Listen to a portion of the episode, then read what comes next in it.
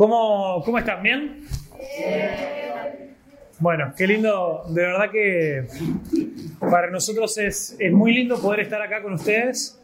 Eh, es súper, estamos muy, muy agradecidos por la, por la invitación, muy agradecidos por, eh, por, bueno, también por el trabajo de, los líderes acá con, con, todos, con todos ustedes, con los adolescentes, el hecho que hayan eh, hecho esta juntada ahí entre las diferentes iglesias, los diferentes grupos para tener este fin de semana, este tiempo eh, en este tema tan importante que es buscar la presencia de Dios, que es querer entender un poco mejor qué significa esto de que, de que nosotros podemos tener, podemos disfrutar la, presencia de Dios en nuestra vida y, y, de verdad que, es algo es algo súper importante. Y, y, cuando cantamos ahora en esta última canción eh, es un poco de lo que vamos de lo que vamos a hablar hoy no pero eh, pero esto de que vos y yo tengamos eh, el privilegio y de verdad que es un privilegio que mucha gente no lo tiene es un privilegio que mucha gente eh, a veces ni siquiera sabe de la posibilidad o que mucha gente al no haberlo podido experimentar y al no darse cuenta de lo importante, de lo tremendo que es, lo han rechazado, es la oportunidad que vos y yo tenemos de presentarnos delante del trono de Dios a los pies de Jesús y, y entregarle todo, todo lo, que, todo lo que somos nosotros, todo lo que es nuestra vida, a, a decirle, acá estamos, queremos ser tuyos, queremos que vos hagas con mi vida eh, lo que vos quieras. Y, de verdad, yo no quiero asumir que todos los que estamos acá saben lo que eso es, que todos los que estamos acá lo viven o lo experimentan.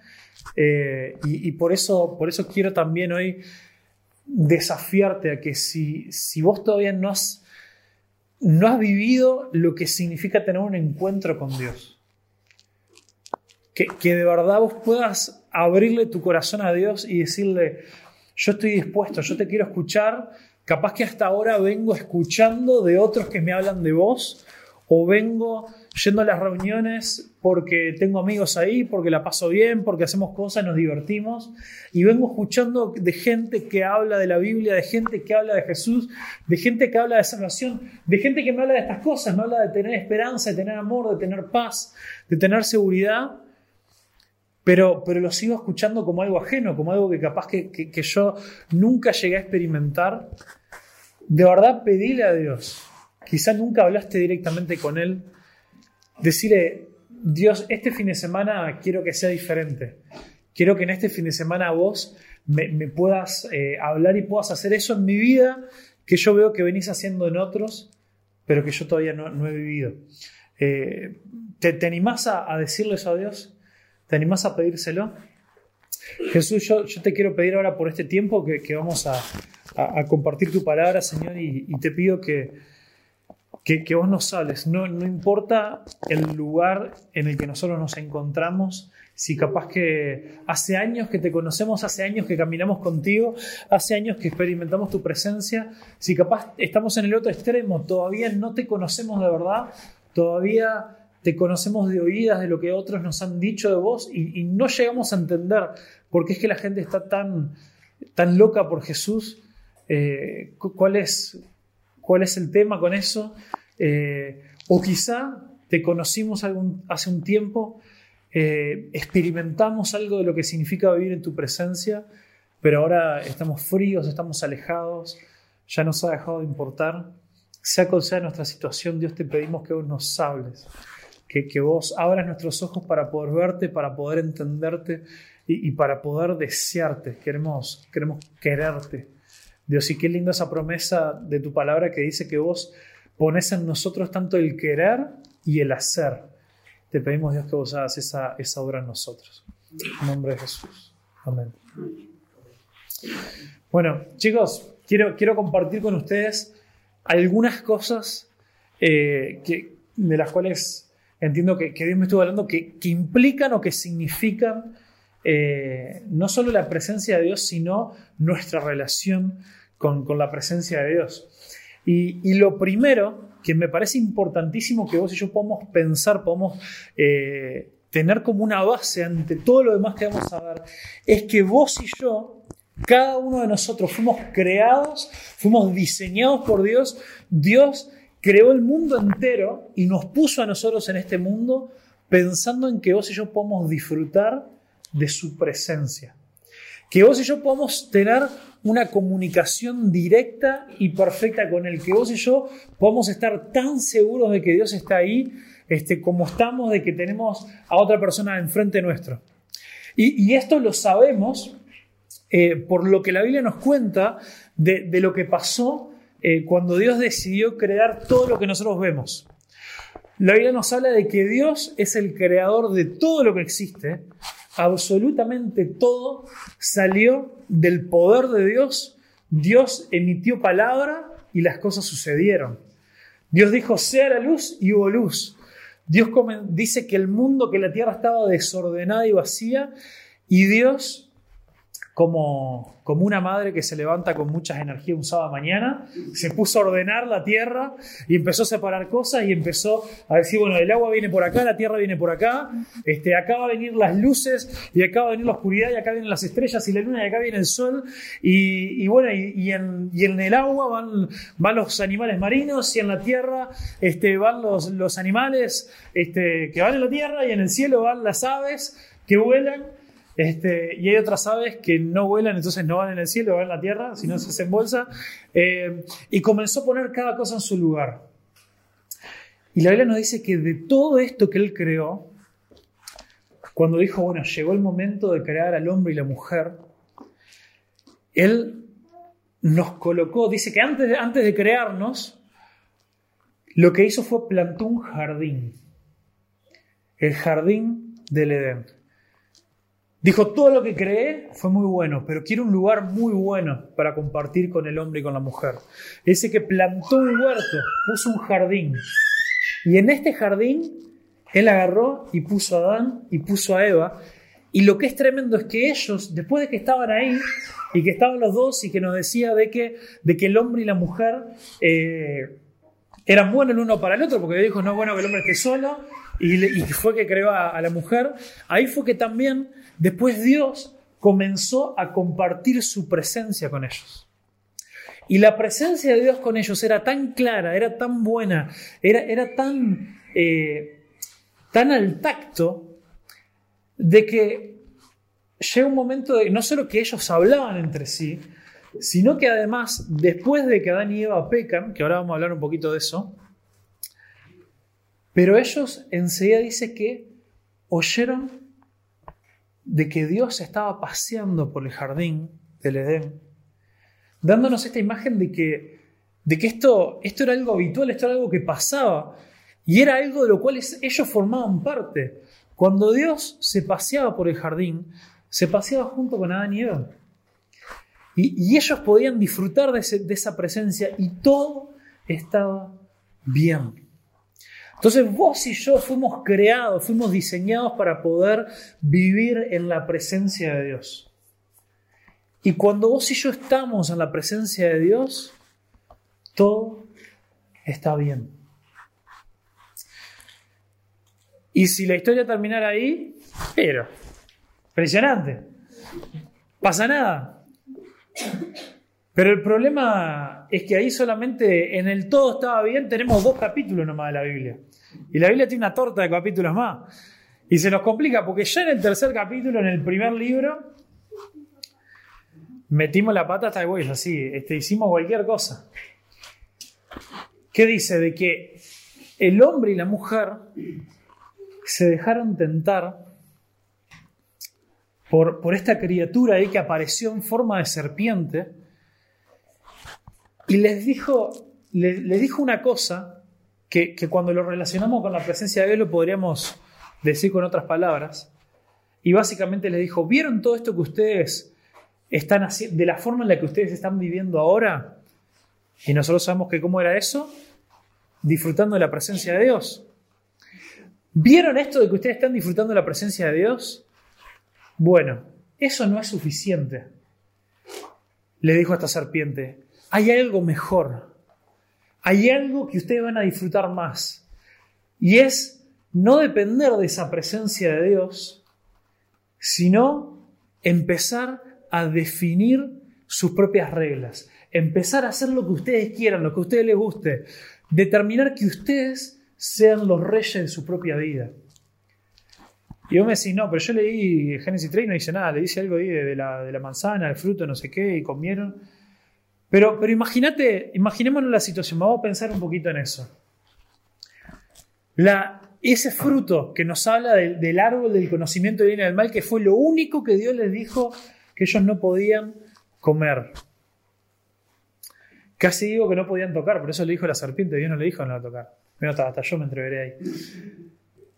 Eh, esa, esa, era la muestra que Dios le dijo, mira, absolutamente todo lo que ustedes ven en la creación, en este jardín, absolutamente todo es para ustedes. Yo lo creé bueno y muy bueno para que ustedes lo disfruten y para que podamos disfrutarlo juntos, para que ustedes disfruten de mi presencia y podamos seguir así cumpliendo también su propósito de que Dios les dio una tarea, les dio un trabajo de ellos administrar la creación de Dios. De usted le dijo que ellos iban a gobernar sobre la creación, se iban a multiplicar, lo iban a llevar adelante. Y tenían todo lo que necesitaban. Ellos tenían todo lo que necesitaban. Vos y yo cuando estamos en la presencia de Dios tenemos todo lo que necesitamos. Y cuando viene la serpiente y les dice, si vos tomás ese fruto, vas a ser como Dios. Por algún motivo pensamos que el ser como Dios, aunque era una, promesa falsa, pero pensamos de que eso era algo que, que iba a ser mejor que el tenerlo todo. Y cuando vos y yo elegimos algo más que todo lo que Dios nos quiere dar, le estamos dando esa espalda, le estamos dando nuestra espalda a Dios, le estamos diciendo toda la bondad, toda la gracia, todas las cosas espectaculares que vos diseñaste, que vos creaste para mí, todo lo que vos me querés ofrecer, toda esa vida abundante que vos me querés dar, yo no la quiero, yo la rechazo, escupimos en la cara de Dios y le decimos, basta, yo no quiero tener nada que ver contigo. Por eso fue algo tan grave lo que pasó. Por eso ese acto redefinió el resto de la historia. Por eso, lo segundo que es importante que vos y yo sepamos de la presencia de Dios es que el pecado, nuestro pecado, y, el pecado como, no, no solamente como esas cosas tipo, ay, bueno, ay, el, pecado, ay, Satanás me hizo hacerlo, lo que sea, ay, porque el diablo me tentó. No, no, el pecado es lo que hay en tu corazón. El pecado es las cosas que vos y yo queremos. La Biblia nos dice también en Santiago que nosotros no somos, eh, que nosotros somos tentados de nuestros propios deseos. O sea que las cosas que hay en tu corazón, esas cosas que vos pueden poner la mejor cara acá en el campamento, en la iglesia, aquí, allá, no sé, con tus amigos, con los líderes, todo. Pero vos y yo sabemos que cuando estamos quizá con otra gente, o más aún cuando estamos solos, pasan cosas acá adentro que vos no le puedes decir a nadie que vos sos bueno.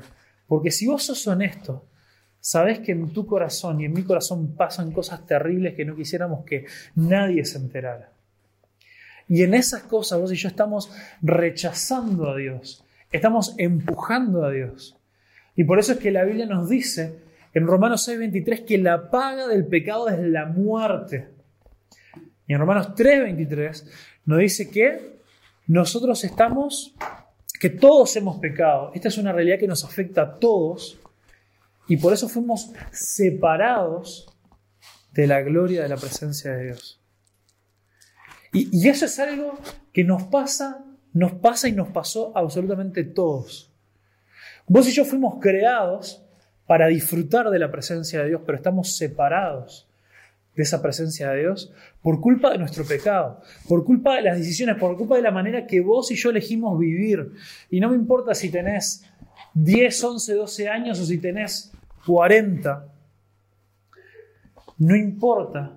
Vos ya sabés que no le puedes echar la culpa a tus padres, no le puedes echar la culpa a las juntas, no le puedes echar la culpa a nadie. Vos sabés que hay una realidad en tu corazón de decisiones que vos has tomado y algunas las seguís tomando y muchas otras vos estás luchando para que nadie se entere las cosas que pasan adentro tuyo, porque vos no querés arreglar las cosas con Dios, querés dejar todo como está, porque decía, ah, está bien esto de venir a la iglesia, a los campamentos, lo pasamos bien, vamos a la playa, jugamos al fútbol, me divierto, pero esta área de mi vida que nadie la toque.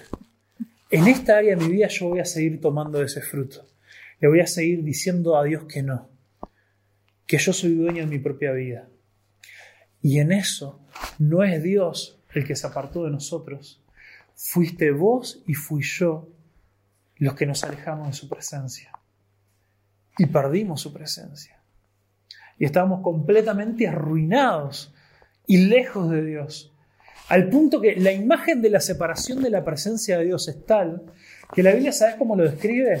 La Biblia la describe como que vos y yo estamos ciegos, como que vos y yo estamos enfermos y como que vos y yo estamos muertos, muertos, si estamos lejos de la presencia de Dios. Esa es la realidad. Eso es lo que pasa como consecuencia de tu pecado y de mi pecado.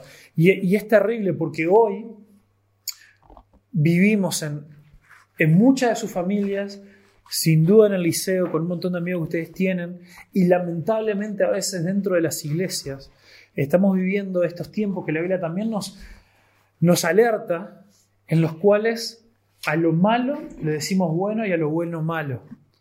Entonces, ¿qué pasa con eso?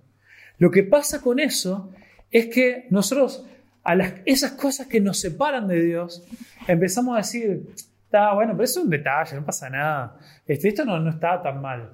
O tipo, ah, no, no sean aburridos, no sean anticuados. Al final, este, esto de la iglesia es un embole porque vienen y te dicen que esto no, que esto sí, que esto aquello y que lo otro. Y lo que vos no te das cuenta es que vos podés pensar que, estás, eh, que te estás queriendo ahí como, como acomodar y ver, ay no, pero esto estas cosas de la Biblia me gustan, y estas no y lo que sea, pero esas pequeñas decisiones que vos estás tomando son las que te alejan cada vez más y más de Dios. Y, y eso es tristísimo. Y esa realidad se vivió por la enorme mayoría de la historia de toda la humanidad. Pero viene lo otro importante. Lo otro súper importante es que nuestro Dios, este Dios que diseñó este mundo y nos creó a nosotros para que podamos disfrutar de su presencia, y eso es algo bueno para que podamos tener todo lo que necesitamos, para que podamos disfrutarlo a Él, Él no quería que esta situación quedara así. Él no quería que vos y yo quedáramos alejados para siempre de su presencia. Él no quería que vos y yo sufriéramos las consecuencias eternas de haberlo rechazado. Y a pesar de que la humanidad ha pasado la gran mayoría de su historia lejos de Dios y rechazándolo una y otra vez, y, la Biblia nos habla, a través, la historia de la Biblia es como Dios una y otra vez quiere acercarse a nosotros y quiere darnos nuevas oportunidades y quiere mostrarnos de que su camino es mejor al nuestro. Lo hizo eh, con Abraham, cuando lo llamó y le dijo a Abraham, yo te voy a bendecir, vos seguime y te voy a bendecir para que todas las naciones sean bendecidas. Lo hizo con el pueblo de Israel cuando lo, eligió y a pesar de que ellos hicieron cualquiera y terminaron como esclavos en Egipto, dijo, yo los voy a sacar de ese lugar para que ustedes sean mi pueblo y al ser mi pueblo van a poder ser de ejemplo al resto de las naciones y mostrarles cómo yo soy el verdadero Dios, que en mi presencia todo está bien, en mi presencia tienen todo lo que necesitan. Lo hizo cuando hizo su pacto con David, cuando hizo su pacto con Salomón, cuando trajo su presencia al templo, y así una y otra vez. Pero ¿cuál era el problema? Una y otra vez nosotros seguimos rechazando y dándole la espalda a Dios. Y la Biblia nos habla de que Dios sabiendo que esa iba a ser nuestra realidad, porque sabía que el problema de tu pecado de mi pecado es un problema tan grande que, no lo podemos solucionar solamente con buenos ejemplos a seguir. No lo podemos solucionar solamente eh, con un montón de leyes y de reglas que podemos seguir. Al contrario, la Biblia dice que la ley que Dios le dio a Israel lo que hacía era una y otra vez mostrarle la gran necesidad que ellos tenían de Dios y cómo remarcaba una y otra vez su pecado, porque en nuestra realidad no podíamos escapar de esa rebelión en contra de Dios. Y cada vez nos alejamos más y más de Dios, de su presencia. Por eso es que cuando Dios envió a Jesús, y miren, si una cosa se van a acordar de, todo lo que le vaya a decir hoy, que no se acuerdan de esto. Jesús es la máxima expresión de la presencia de Dios. ¿Vos querés ver y vos querés experimentar la presencia de Dios? Acércate a Jesús. A más, a más nadie, más nada. ¿Vos querés saber cómo es Dios? Conoce a Jesús. Y, hay, un, hay, un, pasaje que, que, me encanta cómo, nos habla de esto, eh, que es en, en Filipenses 2.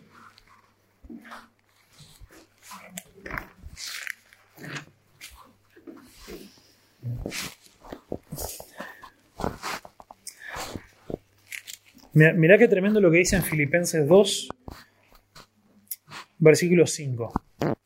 Dice, tengan ustedes la misma actitud que tuvo Cristo Jesús. Aunque era Dios, no consideró el ser igual a Dios como algo a lo cual aferrarse. En cambio, renunció a sus privilegios divinos, adoptó la humilde posición de un esclavo y nació como un ser humano. Cuando apareció en forma de hombre, se humilló a sí mismo en obediencia a Dios y murió en una cruz como morían los criminales. Por lo tanto, Dios lo, lo, elevó al lugar máximo de honor y le dio el nombre que está por encima de todos los demás nombres, para que delante del nombre de Jesús se doble toda rodilla en el cielo y en la tierra y debajo de la tierra, y toda lengua confiese que Jesús es el Señor para gloria de Dios. Entonces, acá nos está diciendo, lo que hizo Jesús fue que Jesús, siendo Dios, y cuando te digo que Jesús es Dios, podés pensar en este Dios tan grande, tan eterno, tan infinito, que creó absolutamente todo lo que existe, lo que vos has visto en toda tu vida, de aquellas cosas que jamás te va a dar tu vida para llegar a ver y recorrer toda la grandeza de la hermosura de lo que Dios ha hecho, y eso es solamente lo que Él creó. Imagínate cuánto más grande es Él.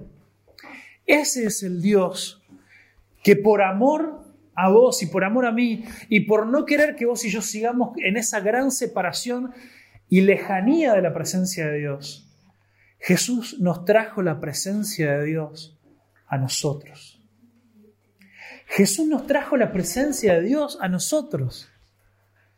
Jesús siendo Dios, sabiendo que vos jamás te ibas a poder acercar a Dios en tus propios medios, en tus propias fuerzas, sabiendo que vos jamás ibas a poder ser perfecto, que vos una y otra vez te ibas a seguir rebelando en contra de Dios, sabiendo que aunque vos de repente pudieras vivir una vida perfecta, que no lo podés hacer, solamente tus pecados pasados ya te iban a condenar, sabiendo que no tenías ninguna oportunidad, Jesús renunció a todo. Y por eso la presencia de Dios es tan impresionante, porque la presencia de Dios se manifestó en amor, en humildad. La presencia de Dios se manifestó en entrega. Se manifestó en un Jesús que estando en una perfecta comunión y una perfecta presencia del Padre, dice ahí que renunció a esas cosas no se aferró a eso y se humilló. Se humilló al punto que el Dios creador de todo, el Dios que está por encima, el Dios que tiene legiones, miles y millones de ángeles adorándolo, sirviéndolo, haciendo todo, el Dios que podría ser así y destruirlo todo y comenzar de nuevo, ese Dios dijo, dejo mi lugar voy a ser como uno de ellos, voy a acercarme, voy a llevarles mi presencia en forma de hombre para que ellos puedan tener acceso nuevamente a mi presencia. Sin Jesús, nosotros no tenemos nada. Sin Jesús estamos perdidos. Sin Jesús no tenemos chance, Ulises. Sin Jesús la quedamos, sin Jesús no podemos ni siquiera orarle a Dios, no le podemos dar ni gracia por los alimentos, que esas oraciones no pasarían del techo. Sin Jesús, vos y yo seguiríamos muertos, completamente separados y alejados de Dios, completamente. Y, por eso es importante que entendamos que la máxima expresión de la presencia de Dios está en Jesús.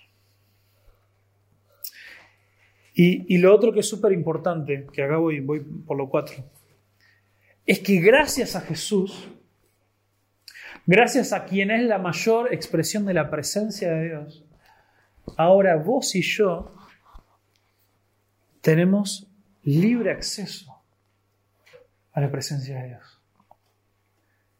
¿Vieron, que, ¿vieron este, lo que leímos recién? Dios siendo Dios, eh, Jesús siendo Dios, no se aferró a eso, no dijo, yo la estoy acá pasando bárbaro, soy Dios, soy creador de todo. Se entregó, se puso, tomó forma de hombre, forma de siervo, nos vino a servir como esclavos, al punto que murió la muerte más brutal de todas. ¿Y qué dice la Biblia? ¿Qué generó eso? ¿Qué permite eso? Permite que ahora Él, que, volvió y está sentado en el trono a la, derecha de Dios, dice que ahora gracias a eso vos y yo tenemos acceso, ahí en el mismo Filipenses dice, por lo tanto Dios lo elevó al lugar máximo de honor, le dio un nombre que está por encima de todos los demás nombres, para que ante el nombre de Jesús se doble toda, la, toda rodilla. ¿Y qué más? Y toda lengua confiese que Jesús es el Señor. Las rodillas y las lenguas de quién? De nosotros. Gracias, solamente gracias a Jesús, gracias a que Él murió en la cruz y Él resucitó, podemos cantar esta canción de a tus pies te entrego lo que soy. Porque lo tremendo de esto no está en que Ay, yo, vengo acá con todo mi le pongo todas las pilas y todo mi esfuerzo a entregarte lo que soy. No, acá lo que nos tiene que volar la cabeza es que tenemos la posibilidad de ponernos ante los pies de Jesús. Eso tiene que ser algo que, nos deje como locos. Es impresionante. Gracias a Jesús, gracias a que Él nació en forma de siervo, que la pasó. Imagínate, Jesús nació en una familia pobre y si hoy en día la gente pobre a veces la pasa muy mal por todas las cosas que le faltan y todo, imagínate hace más de dos mil años, donde no existía, o sea, no teníamos, no ni water, donde no tenía ni pasta de dientes, andaban todo ahí, imagínate con mal aliento, era una cosa todos los días. Eh, sí, seguramente, capaz que con antes de los 20 años ya se le habían caído todos los dientes. Imagínate una situación así horrible, donde no, no podía decir, uy, mira, este, ay, de Galilea, uy, mira, ahora tengo que ir a predicar a Jerusalén y se subía al auto ahí, o, se, tomaba el, se tomaba el turil este, y llegaba al rato. No, y Jesús vivió una vida donde, donde él decía que él no tenía dónde acostarse. Su almohada era una piedra, una roca, y donde apoyaba ahí, se levantaba con dolor de espalda.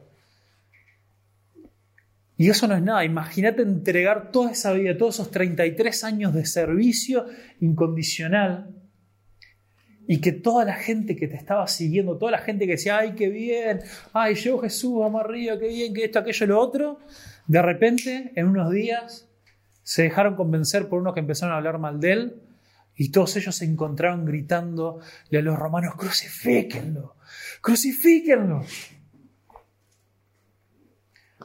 Y Jesús agachó su cabeza, no dijo nada, pudiendo haberlo cambiado todo, con solo su pensamiento.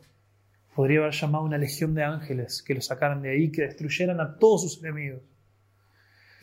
Sin embargo, por traerte su presencia a vos y a mí, para que vos y yo podamos entrar delante del trono de Dios para que vos y yo podamos decir, Jesús, perdóname por mi pecado.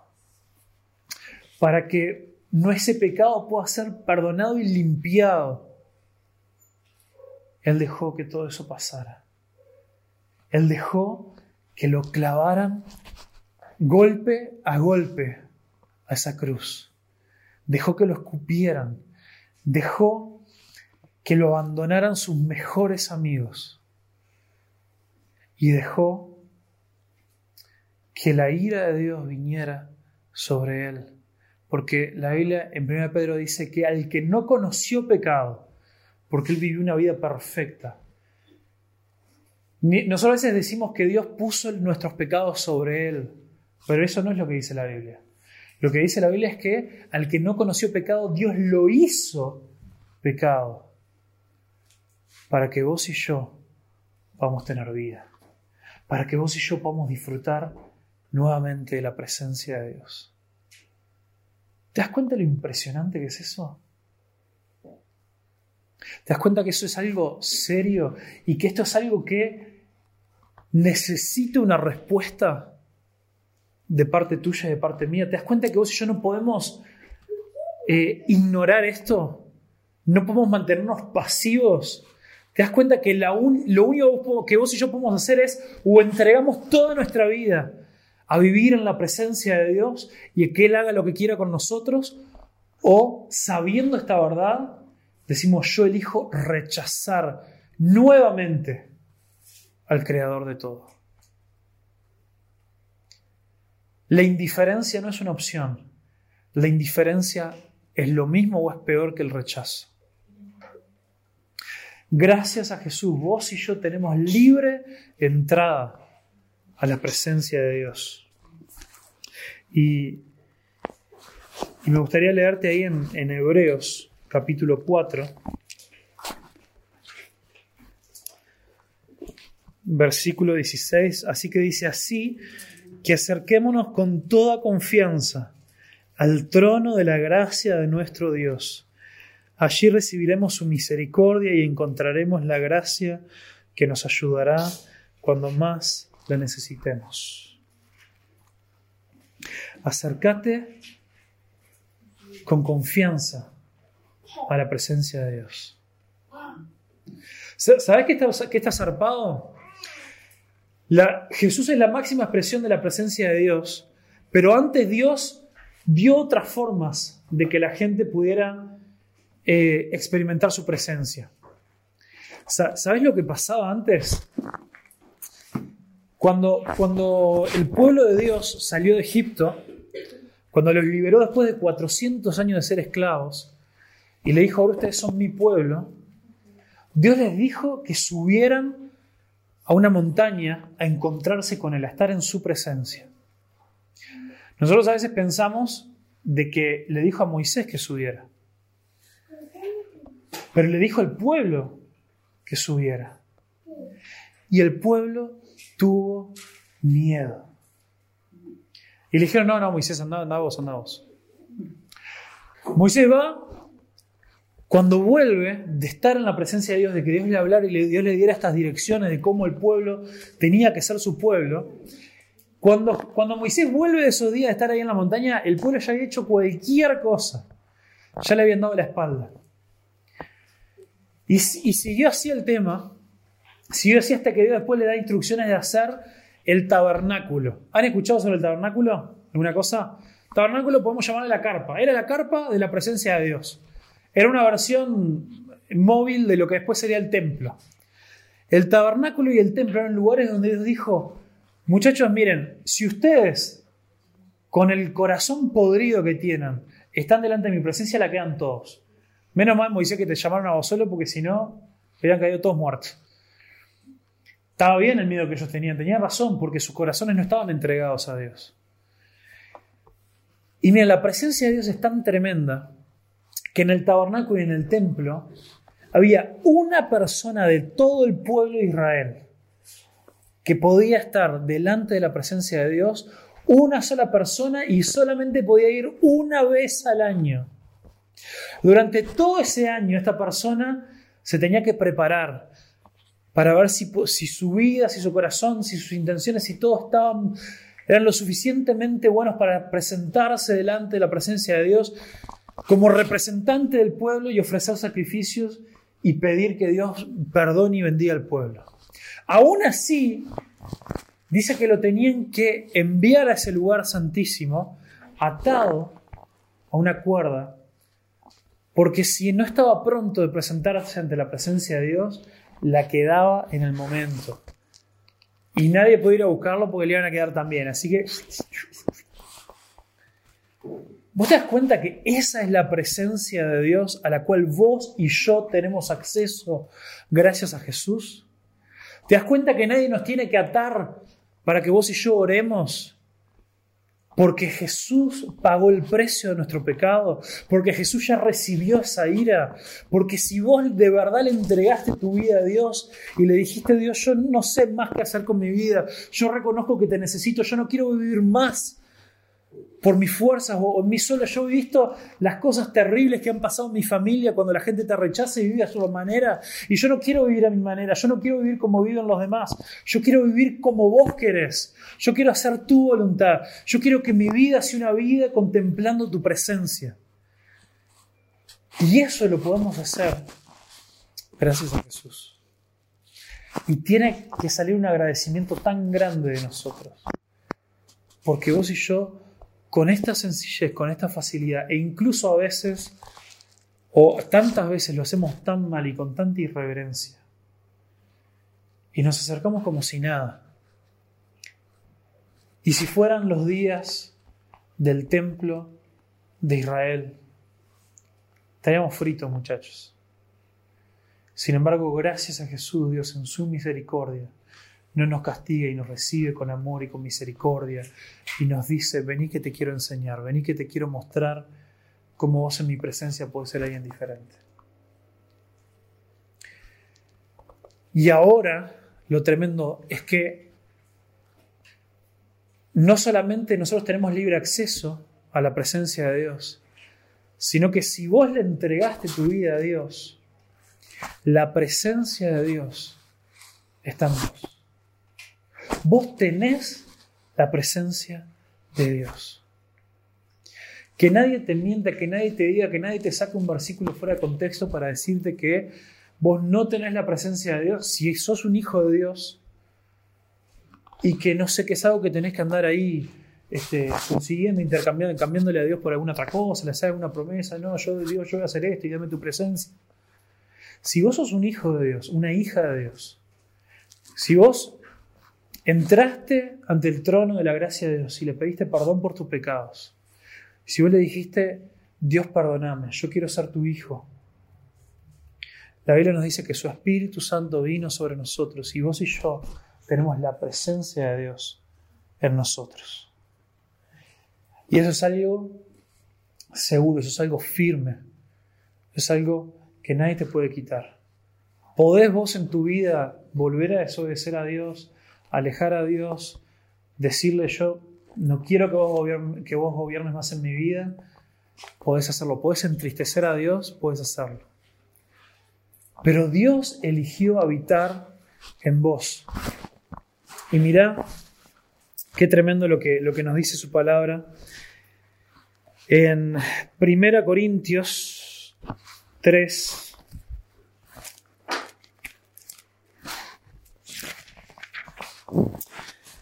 En 1 Corintios 3, 16. Espero, los espero. Déjame eso.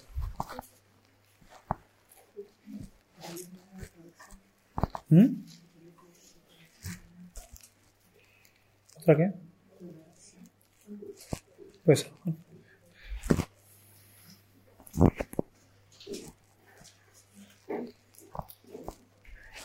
Miren, ahí en, en 1 Corintios 3, 16. Dice, ¿no se dan cuenta de que todos ustedes son el templo de Dios y que el Espíritu de Dios vive en ustedes? Dios destruirá a cualquiera que destruya este templo, pues el templo de Dios es santo y ustedes son ese templo. Lo que Jesús hizo en la cruz no solamente nos da entrada a la presencia de Dios, sino que ahora hizo de que nosotros mismos podamos ser ese templo. No es un templo donde vos y yo podemos entrar solamente una vez al año a través de alguien que nos represente. Ahora el que nos representa es Jesús. Y Él nos hace accesible la presencia de Dios todos los días, todo el tiempo, y no en un lugar especial, en una circunstancia especial, en nosotros. Vos tenés la presencia de Dios. Dios, y esto es increíble. Es increíble que el Dios enorme del universo, el Dios santo, el Dios Todopoderoso, de ser de que estamos tan lejos y tan separados de Él, que estábamos muertos espiritualmente, a que ahora los que somos hijos de Dios podemos decir de que somos el templo donde Dios mismo decidió habitar. Es impresionante. Y la consecuencia de eso, y la consecuencia linda de eso, algo que nos tiene que llenar de alegría, nos tiene que desafiar, pero nos tiene que llenar de alegría,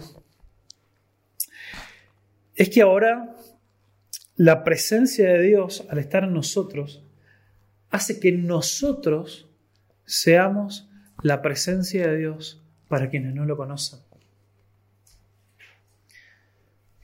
Si, si vos sos un hijo, sos una hija de Dios, vos sos la forma en la que Dios quiere llevarle su presencia a otros.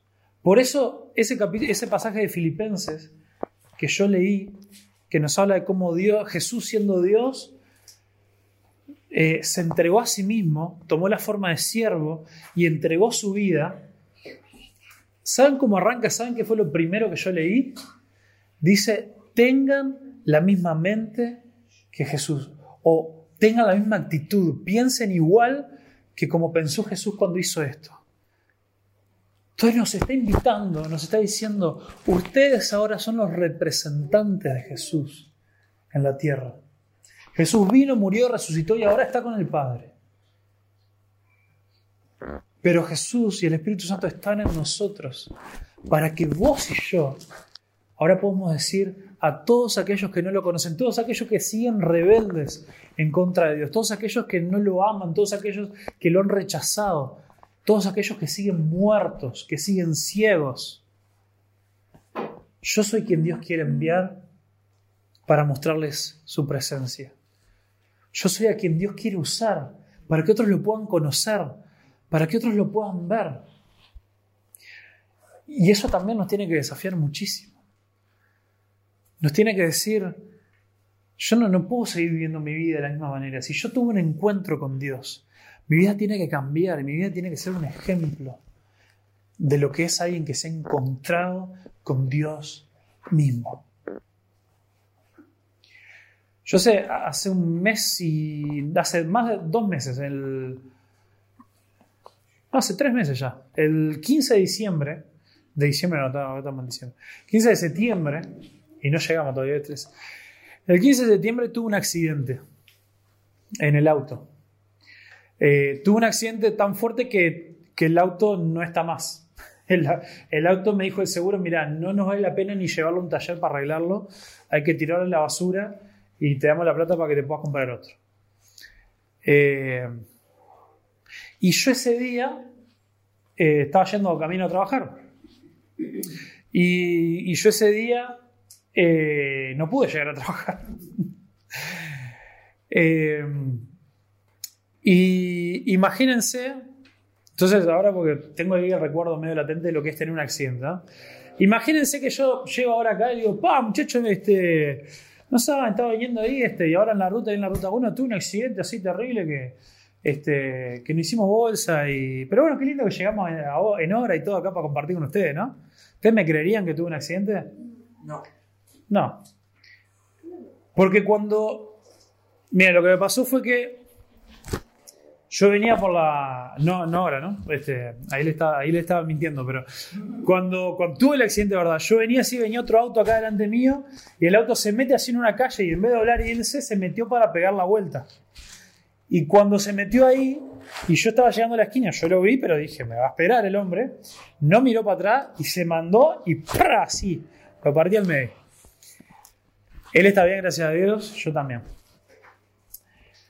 Cuando vos tenés un encuentro, cuando vos tenés un choque con algo que es tan grande, que es tan importante, con tanta fuerza, produce un cambio.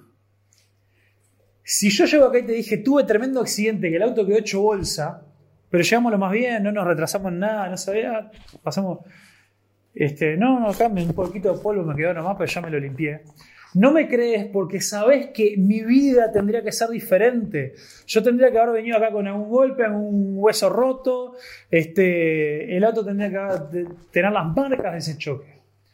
Si vos y yo nos encontramos con Dios, si vos y yo nos encontramos con la presencia de Dios, tu vida y mi vida no puede quedar igual. Tu vida y mi vida tiene que reflejar que tuvimos un encuentro con el Dios maravilloso, grande creador, el Dios que entregó su vida por vos y por mí para que nuestra vida sea diferente desde hoy y para la eternidad. Tu vida y mi vida no puede ser la misma si tuvimos un encuentro con Dios. Y ahí tenés una buena forma de examinar tu vida y preguntarte, ¿conozco yo la presencia de Dios? ¿Me encontré yo con Dios? Y yo por un lado les dije, si vos y yo somos, unos, somos hijos de Dios, eso es algo seguro y es algo que nadie lo puede cambiar. Por otro lado está la realidad de que en la palabra de Dios, la Biblia nos llama a examinarnos y preguntarnos si realmente somos hijos de Dios. No porque, no porque sea algo de que, uy, y te levantaste de mal humor y le dijiste algo a tu madre, ah, y ahora ya Dios no está contigo, sino porque a veces podemos pasar mucho tiempo, incluso años engañándonos. De que porque dijimos una oración, de que porque alguien nos dijo que levantáramos la mano, de que porque alguien, porque empezamos a venir a las reuniones y, y ni nos dimos cuenta y hace 10 años que venimos. Pero no tuviste un encuentro con Dios seguís igual de muerto que antes. Y Jesús dijo que Él vino para que tengas vida y una vida abundante y una vida de verdad. Y, esto es súper importante porque para aquel que ha encontrado la vida en Jesús, sabe que nada se compara con eso. Es un pequeño gustito de haber vuelto a ese jardín del Edén, en el cual en la presencia de Dios teníamos todo lo que necesitábamos y nada más. Por eso, el Salmo 23, uno de los pasajes más conocidos de la Biblia, ¿se acuerdan cómo arranca? Jehová mi pastor, nada me faltará. Si Jehová es tu pastor, si vivís como una oveja en la presencia y en el cuidado del pastor, no te falta nada. No necesitas nada. No importa cuál sea tu situación, no importa los problemas económicos que estés viviendo, no importa las, dificultades en tu familia que estés viviendo, si te has encontrado con la presencia de Dios, sabes que no necesitas más nada. Vas a seguir orando para que tu casa mejore, vas a seguir orando para poder que te vaya bien en los estudios, para que puedas encontrar un buen trabajo. Vas a querer que tu vida mejore, pero teniendo en cuenta de que vos lo que realmente necesitas, ya lo tenés, de que todas esas cosas son detalles en comparación con haberte encontrado con el Rey de Reyes, Señor de Señores, y aquel que lo es todo en todos. Mira, quiero terminar con lo último, y, ya terminamos, y es que vos y yo somos transformados en su presencia. Cuando vos y yo habitamos en la presencia de Dios, cuando vos y yo estamos cerca de Jesús, que es otra forma capaz más, más sencilla, más fácil de entender a qué me refiero con habitar en la presencia de Dios. Si vos y yo estás cerca de Jesús, aprendés de Él, sos un verdadero discípulo y discípula de Jesús, vas a ser transformado. En segunda de Corintios, que, es el que viene después de primera, vieron que estábamos recién ahí. En segunda de Corintios, capítulo 3.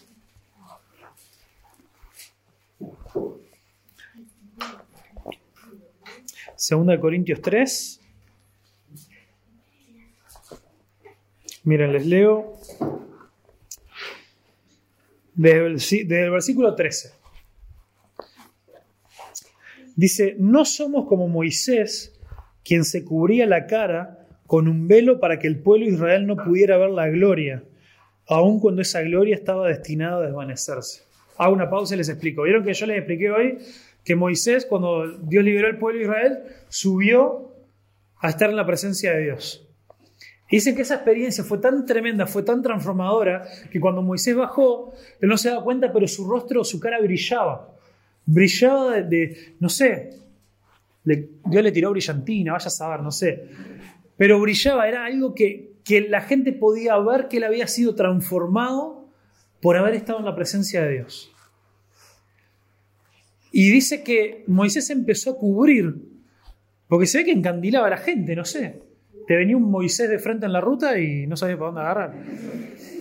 Entonces, eh, entonces estaba, eh, Moisés dice que se cubría a pesar de que esa gloria, que era lo que le brillaba, la, gloria de la presencia de Dios, a pesar de que eso se iba a desvanecer. Dice en el versículo 14, pero la mente de ellos se endureció, está hablando del pueblo de Israel, y hasta el día de hoy, cada vez que se lee el antiguo pacto o la Biblia, el mismo velo les cubre la mente para que no puedan entender la verdad. Este velo puede quitarse solamente el creer en Cristo. ¿Qué dice? Cuando la gente del pueblo de Israel está leyendo la Biblia, que lo que ellos tenían la taller hasta el Antiguo Testamento, no tenían mucho más, dice, la, toda la Biblia habla de Jesús y habla de su gloria. Ellos no pueden ver, hay como una cortina que no les permite ver. Como decir, pa, mira, tremenda luna hay. Y yo la trato de ver acá atrás de la cortina. Y digo, no, la verdad que no veo la luna, no sé qué me está hablando. No, lo que pasa es que tenés que hacer así, macho, así no, no vas a poder ver nada. Y, eso es lo que está diciendo. La gente esta no entendía nada porque tenía un velo, tenía una cortina que le cubría y no les permitía ver. Y dice, la única forma de correr ese velo, esa cortina y que puedan ver esta gloria de Dios, esta presencia de Dios, es cuando creemos en Cristo. Dice, efectivamente, incluso hoy en día, cuando leen los escritos de Moisés, tienen el corazón cubierto con ese velo y no comprenden. En cambio, cuando alguien se vuelve al Señor, ese velo es quitado, pues el Señor es el Espíritu y donde está el Espíritu de Dios, allí hay libertad. Este, este versículo muchos lo usan para decir, ah, vamos más relajo, porque donde está el Espíritu de Dios hay libertad, vamos a un bailón acá en el campamento, vamos a pasar la bárbara. Este, me encanta igual que dancemos con las canciones, pero estaba hablando de otra cosa. Este, ah, es el espíritu de Dios, libertad, así que vamos arriba, libertad en la casa de Dios. lo que está diciendo es que es una. Todo lo demás me encanta también, pero quiero decir, cuando hablamos de esto es, es algo mucho más importante. Está diciendo que vos y yo éramos esclavos y cuando finalmente pudimos ver a Jesús, somos libres, verdaderamente libres. Así que, el versículo 18, todos nosotros, a quienes nos ha sido quitado el velo, porque creímos en Jesús, podemos ver y reflejar la gloria del Señor. El Señor, quien es el Espíritu, nos hace más y más parecidos a Él a medida que somos transformados a su gloriosa imagen. Cuando vos y yo se nos corre el velo del creer en Jesús y podemos ver a Jesús claramente, o sea, estamos en su presencia, cuando estamos en la presencia de Dios, ninguno de nosotros queda igual. Somos transformados. Y esa es mi oración para ustedes. Perdón que se me fue medio larguito. Este, bastante largo se me fue. Eh, se me está muriendo de hambre ahí, pero. Pero, pero vamos, vamos a orar, Ulises, y, esta, esta es mi oración para ustedes.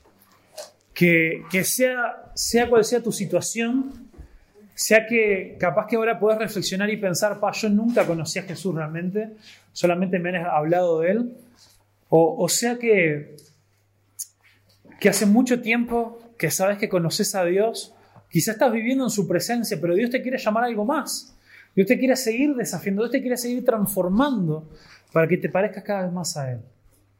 Sea cual sea tu situación, o capaz que lo conociste en algún lado, en algún tiempo de tu vida, viviste en su presencia, pero hace tiempo que no lo mirás cara a cara y no te dejas transformar por Él. Que puedas decir, Dios, yo quiero de tu presencia, yo quiero ver a Jesús, yo quiero conocerlo y, quiero parecerme más a Él. Querido Dios, gracias por tu palabra.